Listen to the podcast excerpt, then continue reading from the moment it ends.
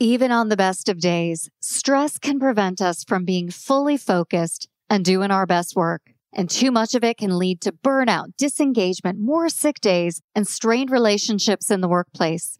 Headspace for Work is the enterprise ready mindfulness program that leads to healthier organizations from the inside out. The proof is in the science.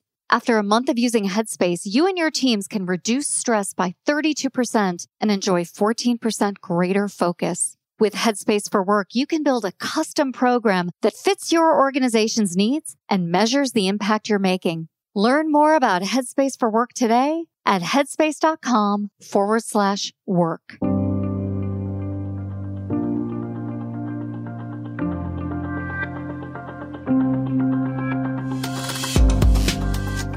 Hey, everybody, I'm Laurie Ruettimann. Welcome to Punk Rock HR. Today is the last show of 2020, and you get me as your guest to talk about Pfizer. That's right. I'm going to talk about the global drug company, my former employer, and the place where I decided to end my career in human resources. Back in 2012, Mitt Romney made a statement that corporations are people. And at the time, I hated it because I love Barack Obama. But in retrospect, Mitt Romney is right. Companies are made up of people, good, bad, and indifferent. And just because you have a bad experience at one company doesn't mean that really reflects the company's sentiment or culture. When I worked at Pfizer, I was truly surrounded by people who made a big deal out of nothing, who fought constantly over things that were unimportant and unrelated to patient care and patient well-being, and really thought of themselves as performing at a very high level, but the output was very mediocre. But you know, I was mediocre too. It's not like I brought my best to work every single day. And instead of pursuing my ideas, being a leader, going back to school to get my MBA, or even launching my career as a writer sooner, I just stayed in that job because I thought, I don't need these people. I just need to collect a paycheck. Had I had the courage to fix my own employee experience, I would have made my life better and maybe the lives of other employees, but my department would have operated so much better, but instead I was just stuck in a state of learned helplessness. As the days turned into weeks and the weeks months and the months years, I sat in this job and grew increasingly disconnected from friends, colleagues, even from myself. I was depressed. I was isolated. I suffered from insomnia. And the only thing that soothed me was food. I don't want to pretend like food was any part of any answer. In fact, it made things a little bit more complicated. My colleagues thought I was about to have a baby all the time. I mean, that's how quickly the weight came on and where it all went. And beyond that, I was traveling all over and hustling across an airport or trying to catch a taxi. It was all increasingly complicated as my size and my endurance degraded.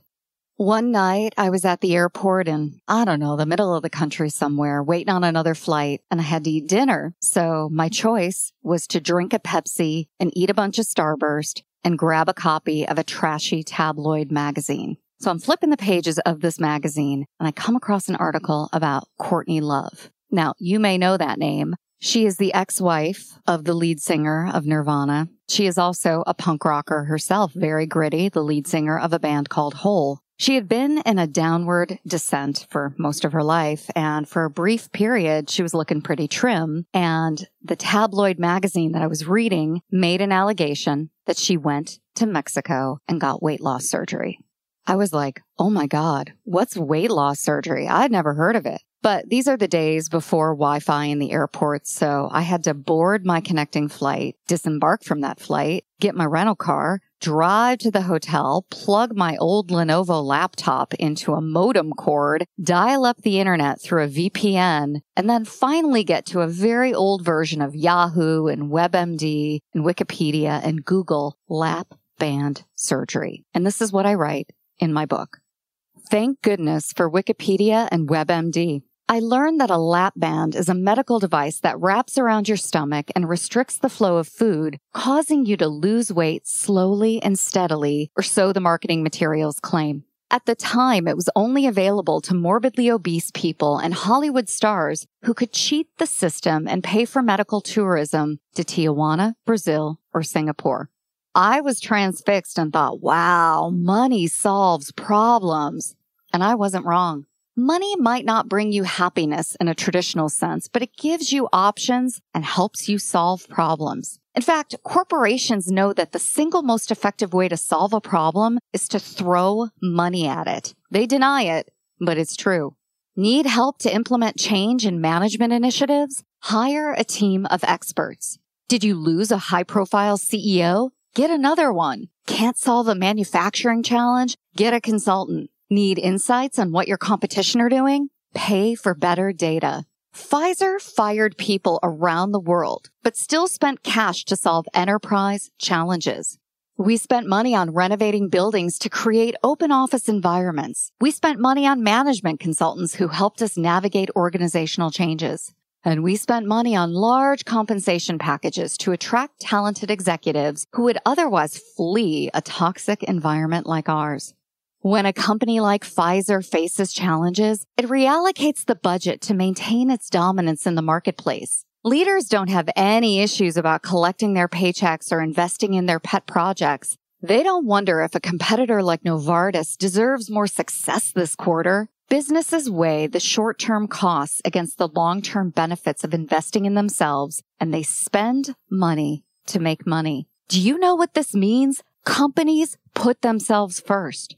If I wanted to fix work and my attitude toward it, I had to be like Pfizer and play a bigger, better game. I had to consider my long-term interests, invest in my future, and put myself first. The first thing I questioned was the story I told myself. Was I really stuck in this job? What benefits did I gain from continued employment? Could I make some short-term sacrifices and improve my long-term options? Was a career in the trenches of HR worth the physical and emotional toll on my body? What did I dream of doing with my life? And what could I do in six months to change? Sitting in that hotel room in the heartland of America, a bigger version of my life emerged. With a little money allocated to the proper expenditures, I could be anything I wanted to be. Rock star, runner, amateur athlete, business leader, or maybe even a real writer who publishes something more substantial than her blog. My bullshit job at Pfizer didn't have to be anything more than a blip on my resume, but it would take an external intervention of epic proportions to change my life and officially end my career at the world's largest global pharmaceutical company. That's when I decided to get a lap band in Mexico. We've almost made it through 2020, but it's never been more critical for businesses and HR leaders to address the mental well-being of their teams head on. Headspace for Work is the scientifically proven enterprise ready mindfulness program that leads to healthier organizations from the inside out. Help your team stress less, avoid burnout, and focus better throughout the day after using the custom program you develop with Headspace to fit your organization's needs. Learn about Headspace for Work today at headspace.com forward slash work. It was really difficult for me to write honestly about this experience in Tijuana that I was about to have and what I learned from it. And I hope you're surprised and you're challenged by it. But going to Tijuana absolutely changed my life. I connected with my body and with my well-being after that surgery in a way that changed the course of history for me. I have kept this lesson from Pfizer at the forefront of my life. If there is something you want to do, if there is a change that needs to be made, the one way you can make it is through investment. Investment of your money, investment of your time, investment of your energy. If you want something bad enough, reallocate the budget of your life to go and get it. There are a lot of things that are currencies beyond money. There's time, there's attention, there's passion, there's interest. I mean, we're human beings. We only have a limited amount of space and time that we take up on this planet. Back then, when I worked at Pfizer, I had a dream of fixing work. I didn't know how I was going to do it, but I knew that working in corporate HR was not the answer. And I just had a sense that if there was something I wanted to do great in this world, I needed to get a handle on my well being. Well being for me meant addressing my size and my health. I was going from antidepressant to antidepressant, trying to figure out what was wrong with my life. And what was really wrong was me. I hadn't been living a life according to my values. I wasn't achieving the goals that I had set forth. In fact, I wasn't really even thinking about goals. I was thinking about survival. And all of that negative activity was permanently changing my body, or at least it felt like it was permanently changing it. And no Weight Watchers program, no detox, no vegan diet was making a dent. And with a little money allocated to the proper expenditure, I fixed that component of my life. I really did. And I was able to start thinking about new and bigger challenges instead of how terrible I felt physically when I woke up in the morning. When I had that surgery in Tijuana, I came home and everything changed for me. My sleep got better. My cravings for sugar, salt, and fat disappeared. I was able to create rituals around food that weren't based on my job, but were based on me and my needs to fuel my body.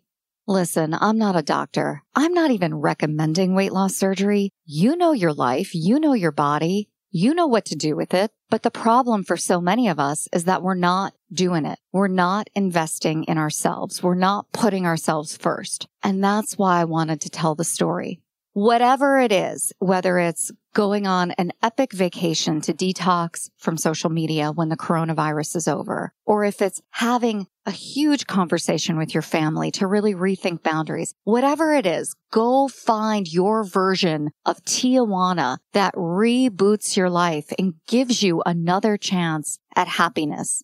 And then be like me. Go back to your old life, examine it, look for culpability, look for your responsibility and apologize to anybody who deserves it.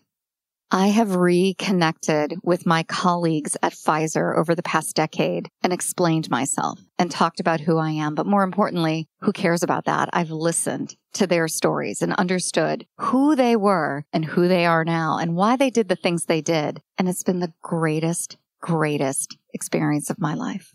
I hope that the new year finds you safe and healthy and I hope that 2021 brings you everything you're looking for. But you know, you're going to have to do some work. You are totally capable of changing your life within six months. I know it. I believe it. And you know where this is going. I'm betting on you that you can do it.